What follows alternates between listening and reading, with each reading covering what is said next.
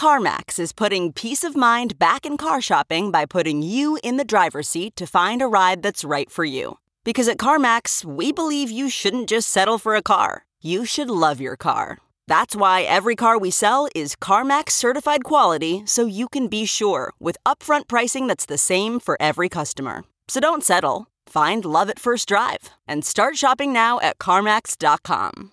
CarMax, the way car buying should be. Okay, picture this. It's Friday afternoon when a thought hits you. I can spend another weekend doing the same old whatever, or I can hop into my all-new Hyundai Santa Fe and hit the road. With available H-Track all-wheel drive and 3-row seating, my whole family can head deep into the wild. Conquer the weekend in the all-new Hyundai Santa Fe. Visit HyundaiUSA.com or call 562-314-4603 for more details. Hyundai, there's joy in every journey.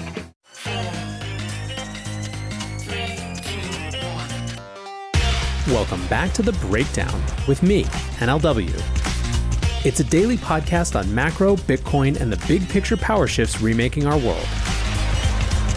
The Breakdown is sponsored by Nexo.io and Circle, and produced and distributed by CoinDesk.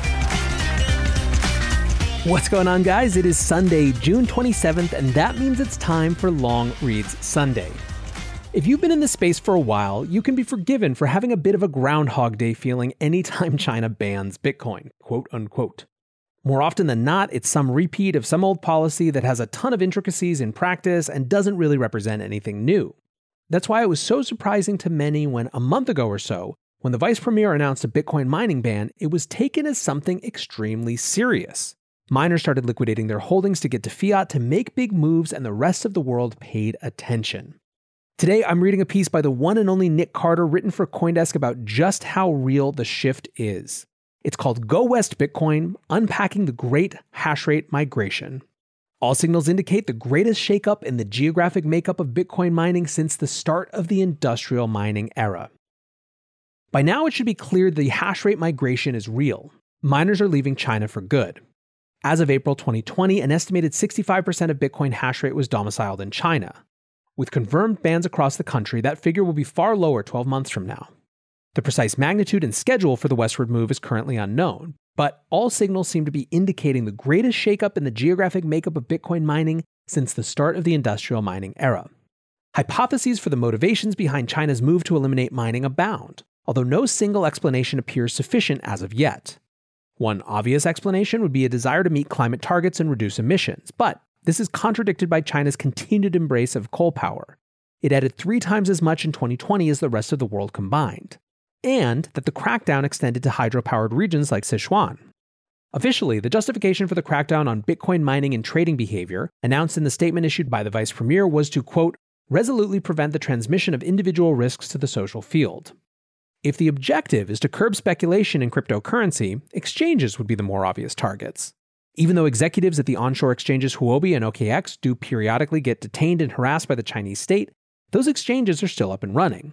And banning mining does little to inhibit Ponzi's like Plus Token, which the Chinese state considers to be a source of social instability. Other analysts have said China sees Bitcoin as a competitor against its own digital currency project, the DCEP. But again, Bitcoin mining is a largely self-contained industry. Banning mining does little to inhibit Bitcoin transactions or exchanges. They are totally distinct concerns. Transactions can be assembled and included in blocks anywhere. The Chinese crypto industry would work perfectly well even if all mining was domiciled offshore. Another popular plausible motive for the ban would be continued efforts to stem unmanaged capital outflows. RMB to USDT markets are probably the most popular crypto-enabled means of offshoring wealth from the mainland. But mining could also be interpreted as a way to convert capital-controlled encumbered local currency into highly mobile global wealth. Buy electricity in ASICs, create hash rate, and receive know-your-customer-free tokens that can be circulated and sold worldwide. At 60% of global hash rate, that's a potential flow of $8.1 billion a year worth of Bitcoin into Chinese miner wallets. Looking for the best way to unlock your crypto's liquidity? Nexo.io is exactly what you need. Borrow against your digital assets at just 6.9% APR, earn passive income with yields of up to 12%, and swap between more than 100 market pairs with the instant Nexo exchange. Try the Nexo Wallet app to get the whole 360 degrees of crypto banking. Get started at nexo.io. That's nexo.io to get started today. Circle Yield is now available in early access. Businesses can apply today. This white glove service enables qualified businesses to deploy capital into crypto yield and generate returns up to 6% with 1 to 12-month terms. With Circle Yield, built entirely on USDC, your funds are fully secured with Bitcoin collateral, giving you added protection and peace of mind as your interest grows. Visit circle.com/yield to learn more. That's circle.com/yield. One alternative explanation that bears noting but has received little discussion so far is the continued integration of the Chinese grid. As China developed its energy resources and became the largest builder of energy infrastructure over the last few decades, it developed an extremely unbalanced grid, with enormous mismatches between supply and demand. China's scale and varied geography and energy grid meant that extremely abundant energy resources were being produced in remote locations where there simply wasn't demand for them. In northern provinces, huge amounts of power from coal and wind and solar went unconsumed. In the southern provinces, abundant hydro resources far exceeded local demand. The major population centers in China are mostly along the southern and eastern coast, thousands of miles away from the most abundant and cheap sources of energy. As a consequence, China became the world's capital of energy curtailment. As described by Ohm's law, electricity simply doesn't travel well at standard voltages, and so must be produced relatively close to load centers. When there isn't local demand for energy, it goes unused. So in 2016-2017, China was curtailing, effectively wasting, extreme amounts of power. In 2017, Chinese curtailment from hydropower reached 55 terawatt hours, a figure equivalent to the entire energy output of the country of Switzerland. In 2016, China curtailed another 52.2 terawatt hours of wind and solar. There simply was insufficient local demand to consume this abundance of energy, leading authorities to rethink the grid's design. Starting in 2010, China has been constructing an ambitious, continent-spanning ultra-high-voltage power transmission network to transmit power from remote regions with abundant energy to load centers, balancing out the grid. Today, 40,000 kilometers of high-voltage transmission exist, with the longest line stretching over 3,000 kilometers. Much has been made of the Chinese Communist Party's DCEP ambitions or general aversion to freedom tech like Bitcoin in justifying the mining ban. Less has been said about the fact that the presence of miners in China was always contingent on the availability of stranded energy. The central and regional government had hitherto tolerated the monetization of excess energy because it simply wasn't being put to alternative economic use. But as the grid integration and load balancing has improved in the last 5 years, Bitcoin miners have increasingly begun to compete with other industrial and commercial uses. And while sources are hard to find, some analysts have characterized the mining crackdown as part of an anti-corruption campaign, targeting regional officials for selling electricity on the black market. The Inner Mongolia regional guidance also seems to hint at this, making specific reference to, quote, public officials who use their positions to participate in virtual currency mining or provide convenience or protection for them.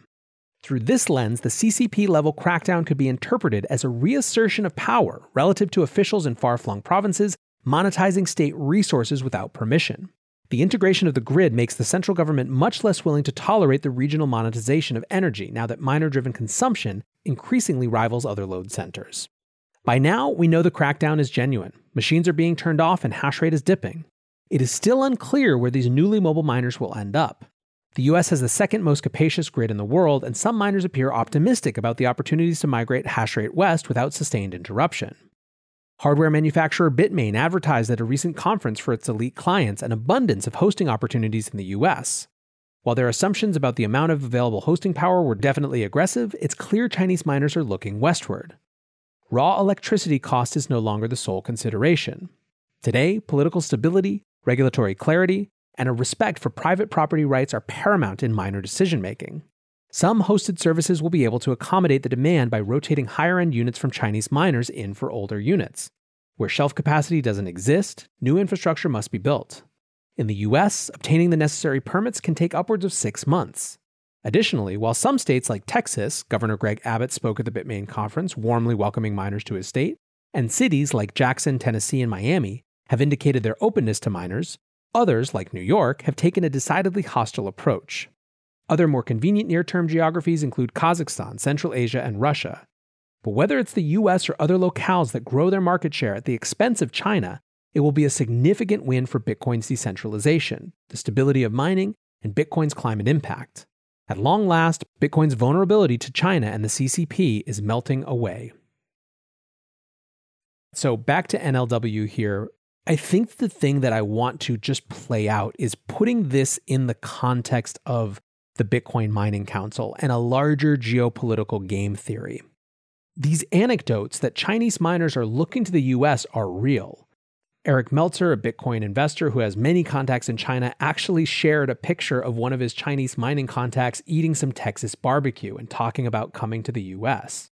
Now imagine, if you will, for a minute, that you're a US legislator who A, wants to see more business in general come back to the US, and B, wants to assert comparative economic power against the threat of China.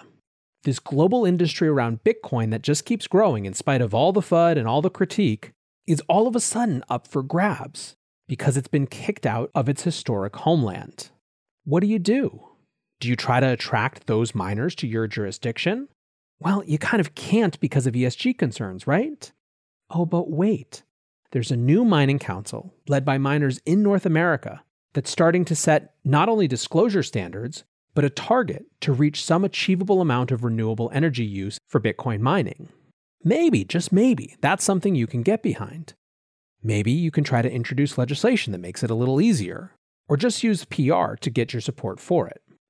I don't know how this all plays out, but you start to see how these pieces might come together.